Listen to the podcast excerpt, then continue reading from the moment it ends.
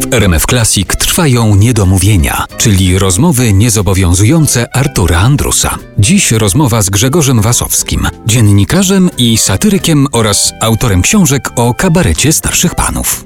Ty wspomniałeś kiedyś w jakiejś rozmowie poświęconej właśnie Twojej opiece nad twórczością Jeremiego Przybory i Jerzego Wasowskiego, że bardzo zwracasz uwagę na to, komu udzielasz praw do jakiejś wariacji na temat Tak. twórczości Jerzego Wasowskiego. No i też wspominałeś tam różne nieprzyjemne przeżycia, na przykład takie jak to, że podobno zgłosił się jakiś człowiek, który powiedział... A Adio Pomidory? Tak. Tak, że wreszcie skomponował dobrą muzykę do, do tego i że czy w związku z tym mógłby to zarejestrować. No i jakoś nie, nie, nie byliśmy przychylni z Moniką, żoną i nie zgodziliśmy się. Może niesłusznie.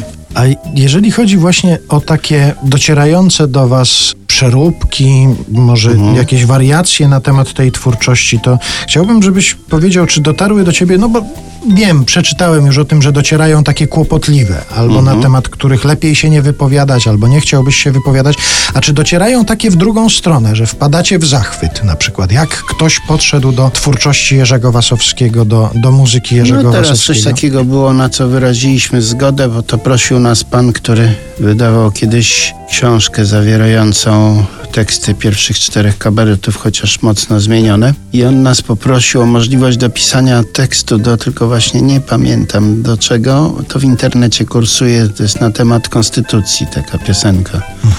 To jest dobre, zadowoleni jesteśmy z tego.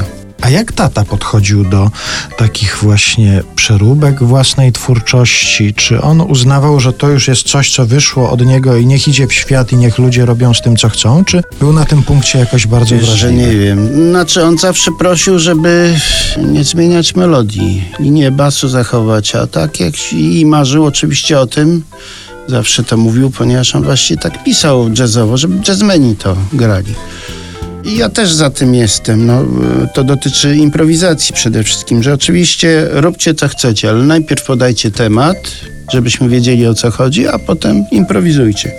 Bo jeśli są artyści, którzy w ogóle nie podają tematu, tylko od razu improwizują, to ja tego nie lubię. Ale to samo mam też ze sztukami teatralnymi. Nie wiem jak ty, że ktoś tam bierze na tapetę Hamleta, bo sam nie jest w stanie coś od siebie dać i ty idziesz na tego Hamleta i potem w ogóle nic z tego Hamleta nie ma, bo to jest nowe odczytanie. No to po co to bierzesz? Po co znęcasz się nad autorem, który do tego jeszcze w dodatku nie może się bronić? No zrób coś swojego. Jeżeli chodzi o te jazzowe wersje muzyki Mhm, y, Jerzego Wasowskiego, to z jednym z takich twórców... Karolak. Tak, rozmawiałem kapitalny. kiedyś.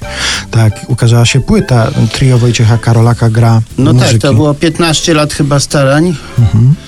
I jeszcze sporo utworów y, jego nagranych leży, z tego co pamiętam. No ale bardzo się ucieszyliśmy, że to się ukazało, zniknęło. Do dzisiaj wiele osób tego poszukuje. Ale pamiętam, że Wojciech Karolak opowiadał o tym, jak wziął na warsztat te melodie Jerzego Wasowskiego. Powiedział, że zabierał się za to e, e, z wielką atencją, bo uwielbia tę twórczość. Po czym jak zaczął coś kombinować, to się okazywało, że najgorsze, co może być, to właśnie kombinować przy tych piosenkach. Że tam właściwie nie ma niczego do zrobienia. Wszystko tak, jest precyzyjnie No, zrobione. może stąd, że tata był w zasadzie matematykiem, umysłem ścisłym. Może stąd to tak wynikało.